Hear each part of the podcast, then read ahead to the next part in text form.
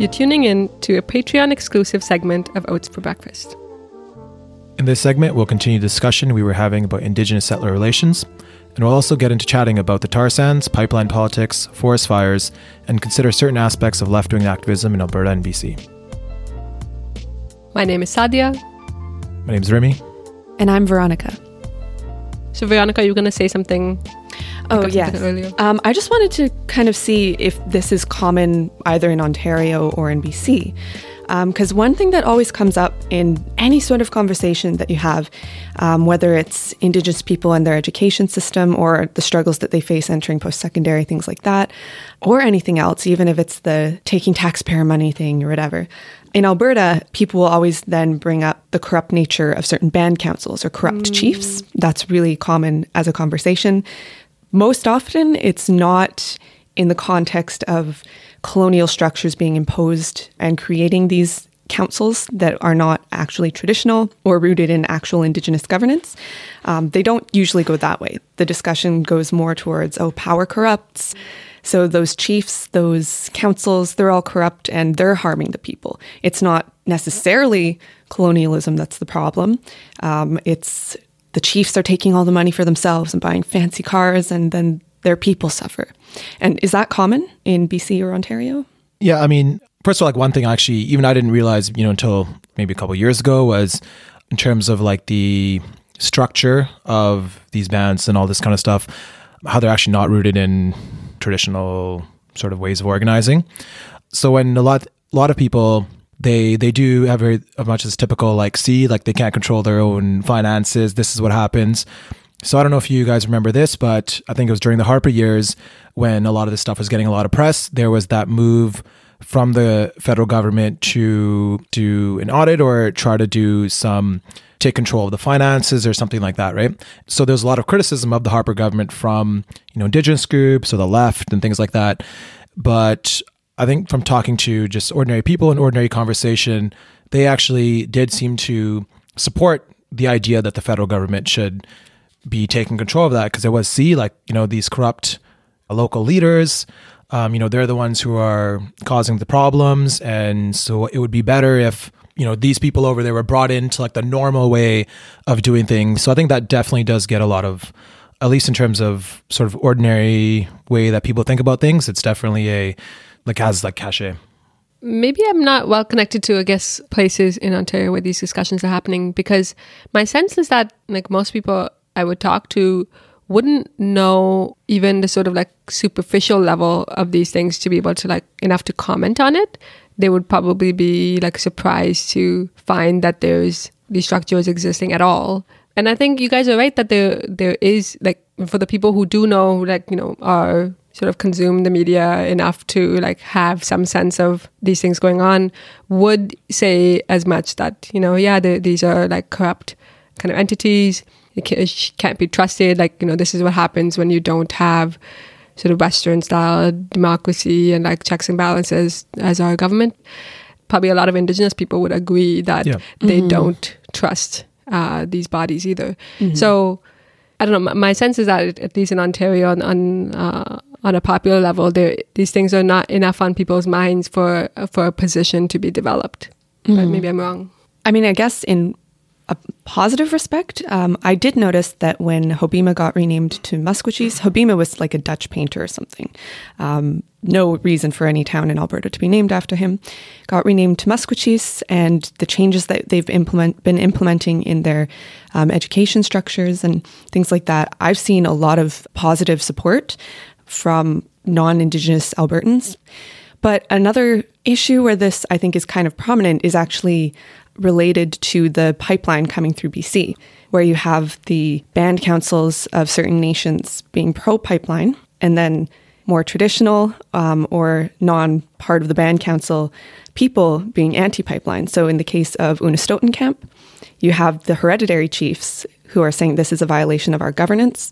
Um, but then the band councils are pro pipeline because of the promise of jobs and all that. And so this tension exists in a situation like that too. Mm-hmm. Actually, I do really want to pick up on this point, but I did want to go back to just, sorry, uh, just one thing that when you mentioned this idea that um, you know, people who are consuming the news and consuming media, they're the ones who would have this idea of let's critique these councils, but maybe ordinary people won't have that. But I do think that even just in sort of among just like the common imaginary, the idea of like the chief, it exists in, right. in the Canadian imaginary, right? Mm-hmm. And so, and it's seen as like an archaic um, mm. sort of structure. And so when people do you know people who are not necessarily you know that you know well versed and stuff they they do have like these strong association oh it's you know this these chiefs uh you know they're backwards organizational mm-hmm. structure and that's why things are are the way they are yeah um yeah no that's true yeah. i mean i think for a lot of Canadians, they imagine a chief as being kind of like a king or something. Yeah, they exactly, don't understand yeah. that role.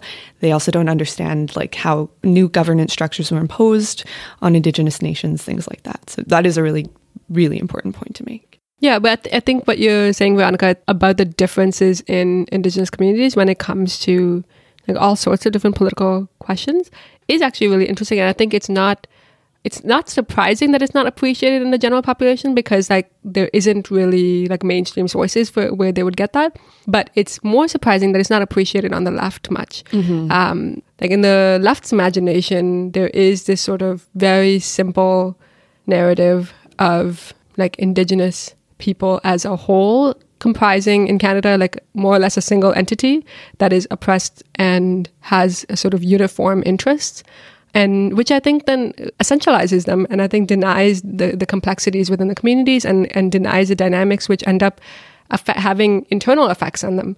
And so, you know, as you're mentioning, there are conflicting interests depending on like different groups. There are even conflicting interests in like class dynamics. I'd heard in Alberta, I think there was a casino um, that was owned by an indigenous person, and the workers were all indigenous as well. And the workers had tried to unionize, and the indigenous owner was like, oh, well, this is against our culture. Like, this is against our traditions. And so, you know, you're trying to impose Western values on us. And that is a one of the more like naked examples of how culture can be used to sort of like stifle class conflict. Mm-hmm. So I think like, you know, just on the left too, there needs to be much more appreciation of like what those complexities mm-hmm. are not to say that oh it's so complex like i mean we just can't, we can't really develop a position like the way that people say about like israel palestine is like oh it's so complex i was just thinking that it's almost completely essential that we do that because if we want to actually evaluate the colonial history and the ongoing colonialism within this country we have to understand how those systems have lingering effects yeah and i guess i mean you know, on a very material level, the, the distribution of resources is vastly unequal. And to go back to your point about like where different nations will stand on pipeline issues, well, some nations stand to benefit a lot from pipelines being constructed mm-hmm. and like passing through the lands in a particular way. Others stand to disproportionately bear the burden of like spills and sort of environmental consequences. And, you know, some of that will end up influencing who the different stakeholders are, what the sort of nature of the struggle is. And it's hard to predetermine that, like, oh, well, you know, if you see a random indigenous person and a random settler, one is going to be pro environment, the other is going to be, you know, pro pipeline. Mm-hmm. I think there definitely is this, you know, we don't want to get into the uh, position where there is this, you know, assume this homogeneity between all, you know, different groups and the same discourse, the same sort of material realities that exist for any other group will exist. Uh, maybe you have an indigenous group which is located um, in a particular area, and maybe you know people from from those areas will get a lot of the jobs that are being uh, going to be used for construction of a pipeline, uh, however temporary those jobs are um, maybe some people within these communities, we don't want to just have like geographical, um, you know, cleavages to look at internally as well. Some people who maybe rely on um, more rely on fishing or hunting or or some other kind of job, even you know they work in the tourist industry. That's going to be hurt a lot within the same community. Whereas people who are more likely to pick up temporary work or seasonal work or something like that, they'll be materially benefiting. Uh, maybe elites in these uh, these groups will also be the ones, um, you know, who will be benefiting as well. You know, so like we don't want to necessarily have this idea where you know we assume all indigenous people are like this vanguard of the mm-hmm. environmental movement.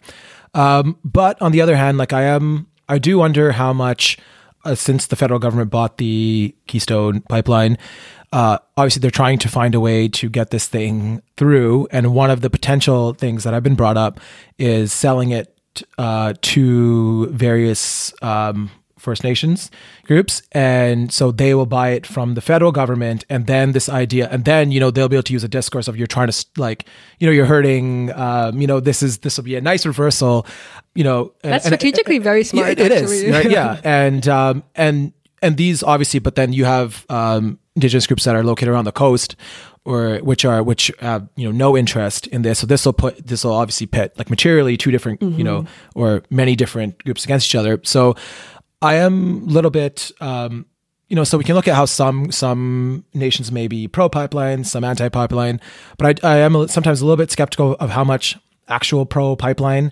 sentiment there is versus how much of it is uh, sort of this pro pipeline discourse, which tries to be like, oh, you are just a bunch of, um, you know, these urban types, you know, you guys are well off and your, you know, your ideology are trying to, you know, hurt um, you know, indigenous people and uh, their material development and all this sort of thing. Which incidentally seems to also be what like non-indigenous workers who are like you know maybe in the oil sands or like logging industries will probably think of like hippy dippy environmentalists mm-hmm. to be like, this is our bread and butter. Oh, exactly. Trying yeah. to take it over yeah. yeah.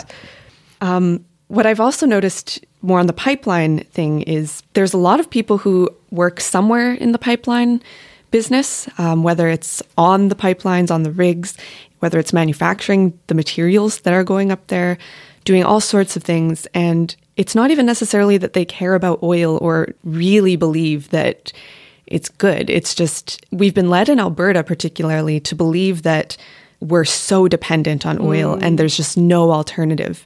I was thinking about it, and it's almost like in a fairy tale, there's this land that's been cursed, and everyone believes that they just have to keep appeasing the witch mm. or the dragon that, Ooh, that's, that's really running over their, ta- their town and making them live this certain way. And no one ever sees any out to that. They just feel like if they don't abide by the structure that's been put on them, everything's going to collapse.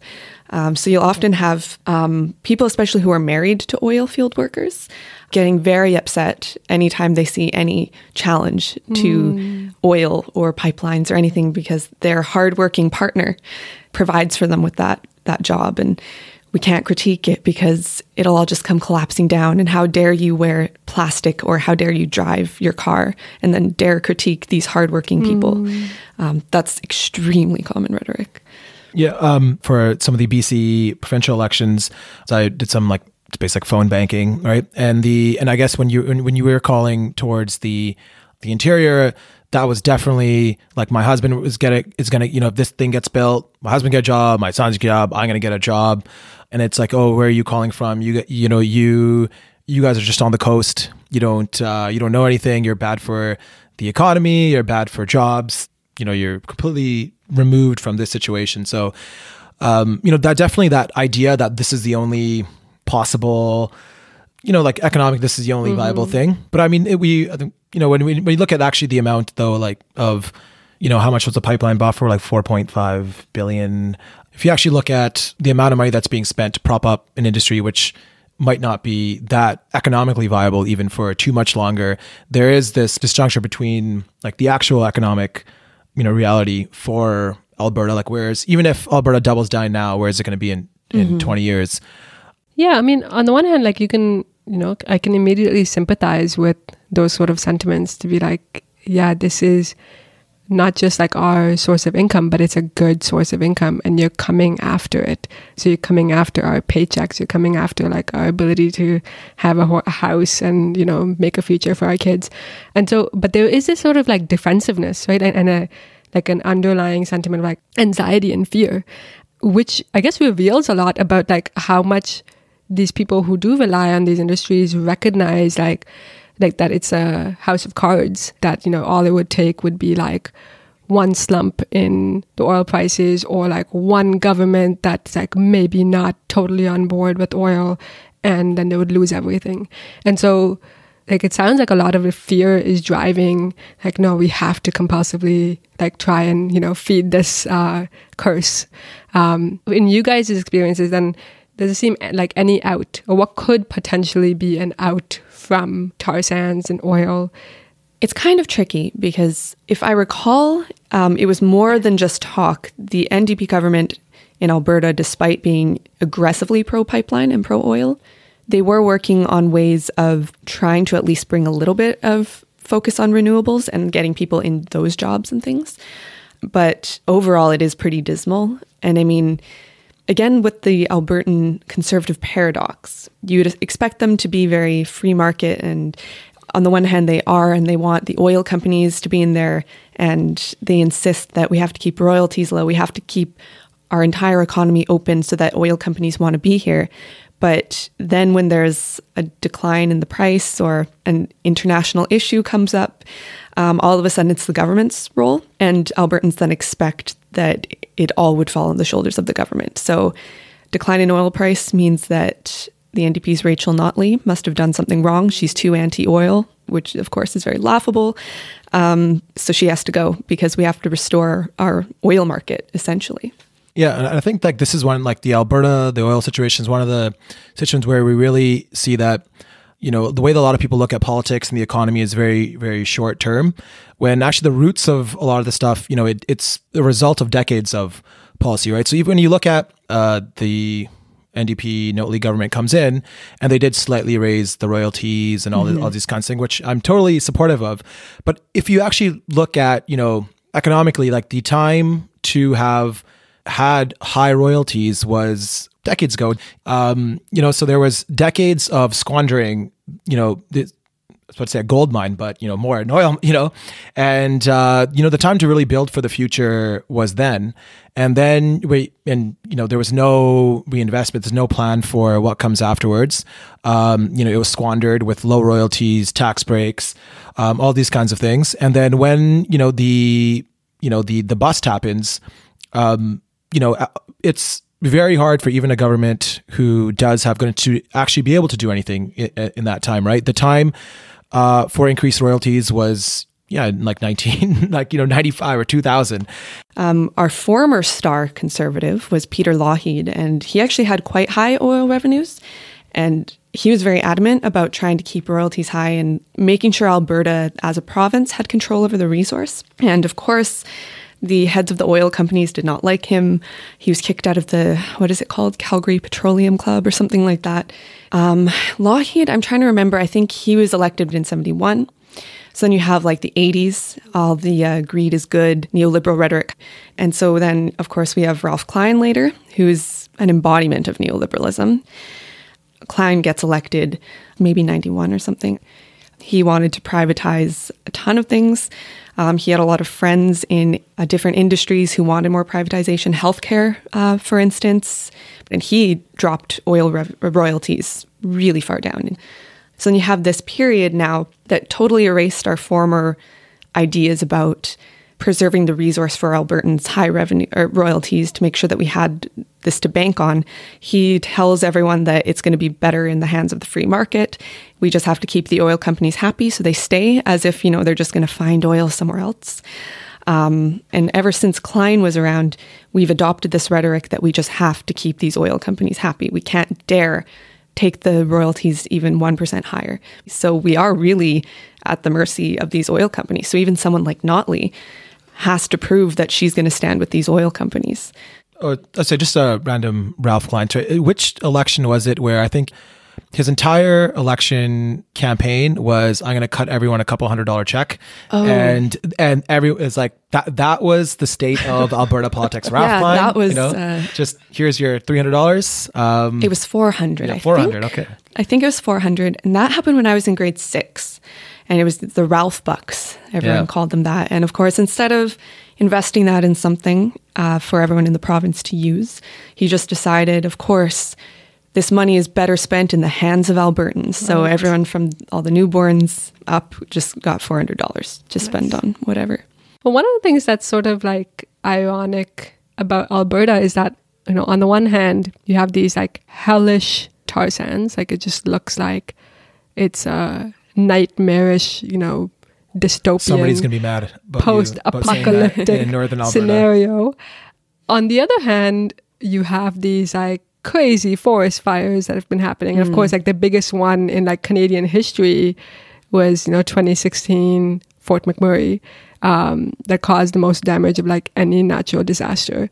And, you know, we all saw images of like people driving through these flames on both sides. It just looks like it's out of a video game or a movie.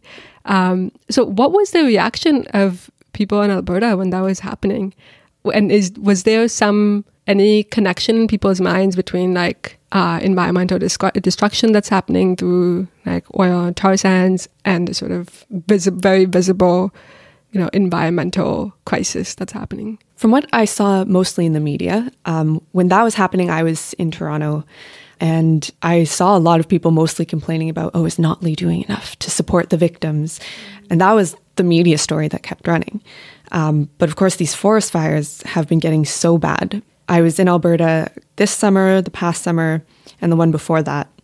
And the smoke from these fires is so thick, it's an actual fog that it'll either blow over the mountains from the forest fires all on BC, California, or from the north when there's forest fires in northern Alberta.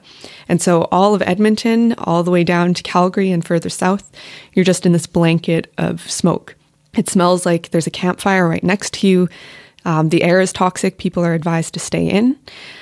So it, it's affecting everyone and it's frightening. It's absolutely horrifying. And of course, you know that some people are making that connection, but the media only ever portrays it as these individual disasters and doesn't connect it with this broad but very noticeable pattern of these severe, huge forest fires just happening all over the western half of the continent. It's also been happening this summer, I think, in Siberia um, and Alaska well. and yeah. Greenland and in the Arctic yeah. forest fires there. Uh, we were when we were in Vancouver last year in probably early September. We couldn't see the mountains. It was just when it was supposed to be like near the end of the fire season, but it was just like we we didn't see the mountains for the whole like you know seven days or maybe one day we saw the mountains and then when we went to Vancouver Island in Victoria again, like it, it was just like smokiness all around. And then one day we woke up and it was like my eyes were burning because the smoke, I guess the wind had mm-hmm. shifted in such a way that it, and I was like, whoa, this is really unlivable. Mm-hmm. Um, and one of our friends who lives, I guess, somewhat in the interior, he was like, yeah, you know, this is just like, you know, the sky has just been covered with smoke. We've had no blue skies for like a few months now. Uh, my throat has been scratchy. My chest has been kind of heavy, but uh, yeah. And we were like, oh, that's really mm-hmm. not what I imagined when I imagined BC. Yeah, and I, I, think you know the um, the idea of forest fires in uh, in the Okanagan is pretty like we think, okay, this, this is going to happen every year. Sometimes I'm, you know, I'm not sure if people draw a connection between something like that and, you know, the environmental crisis in general. And even if they do, like maybe sometimes these things are so visible that it's, you know, can drive the point home, but then you still you always get this tension between okay, so like so what? You know, like what what do we do about it?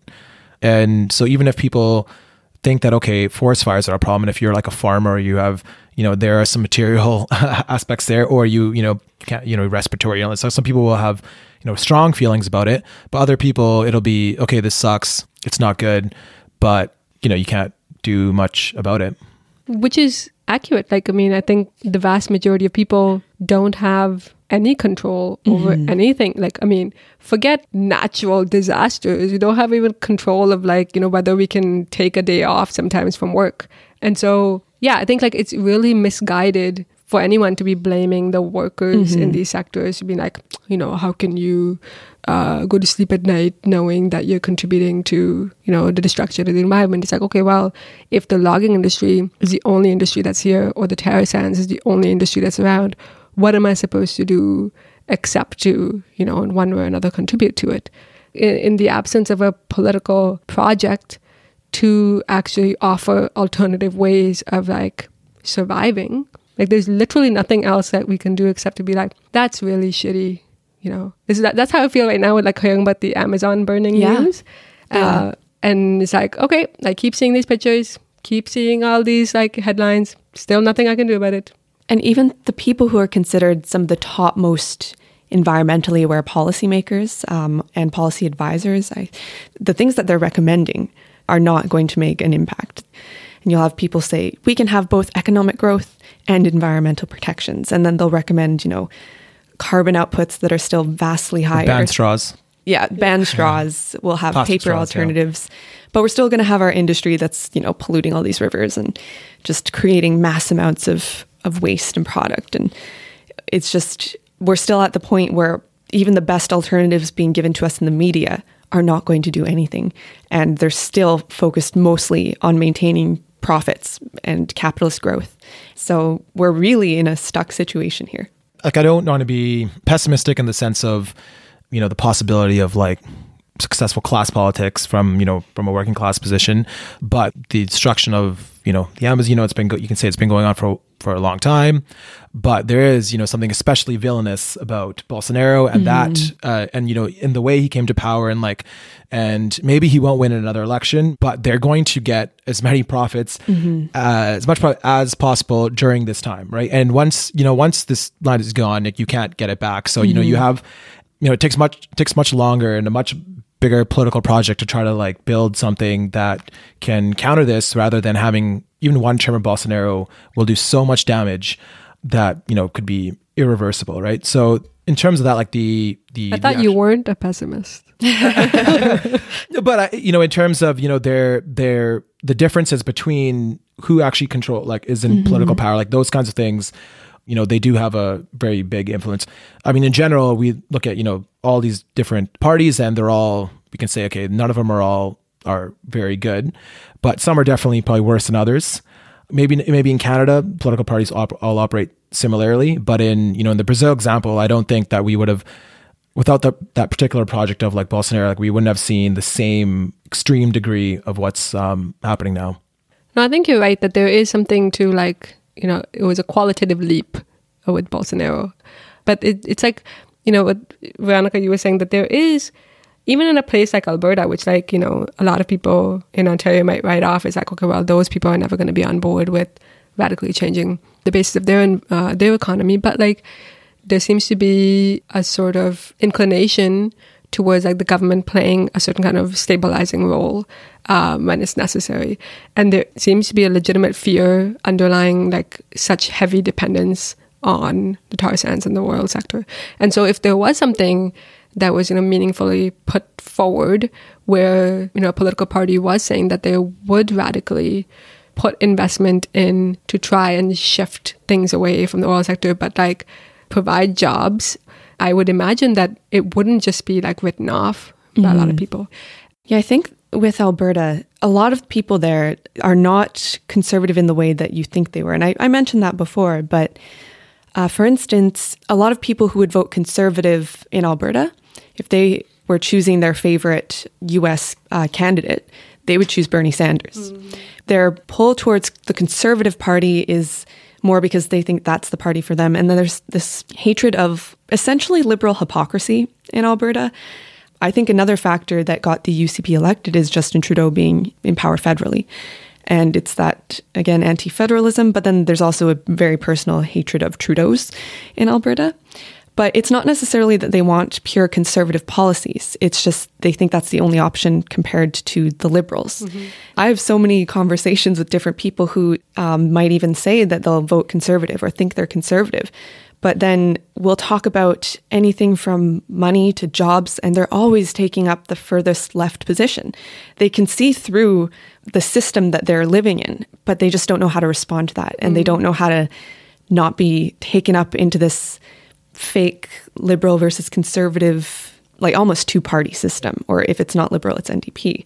Um, the spectrum is so narrow; like they have no choice but to they, go. And they think that there's the liberals and there's the conservatives, and those are the two different options. But they can actually be extremely left. I've met people who are like almost anarchists, basically and they don't even know it. And I think like that's like something that, you know, nature of like right populism a little bit in general is that, you know, people will always point to like the racism and all this kind of stuff. Of course, those are, you know, we don't want to discount those, but a lot of it are like, you know, critiques of um, you know, the system or, um, you know, this like broadly idea of like, or like insiders and what they want is an outsider. The elites. The, the elites, you know. So I think for a lot of people, like the liberal brand is exactly what they, like that epitomizes what they don't like about politics. So there is this base of, you know, we want change, we realize something is wrong but in you know in Canada, uh, there's has never been like the left has never been able to tap into um, sort of that discontent, right? So there is going to be if there's discontent, the right has been much better, obviously at at mm-hmm. tapping into it.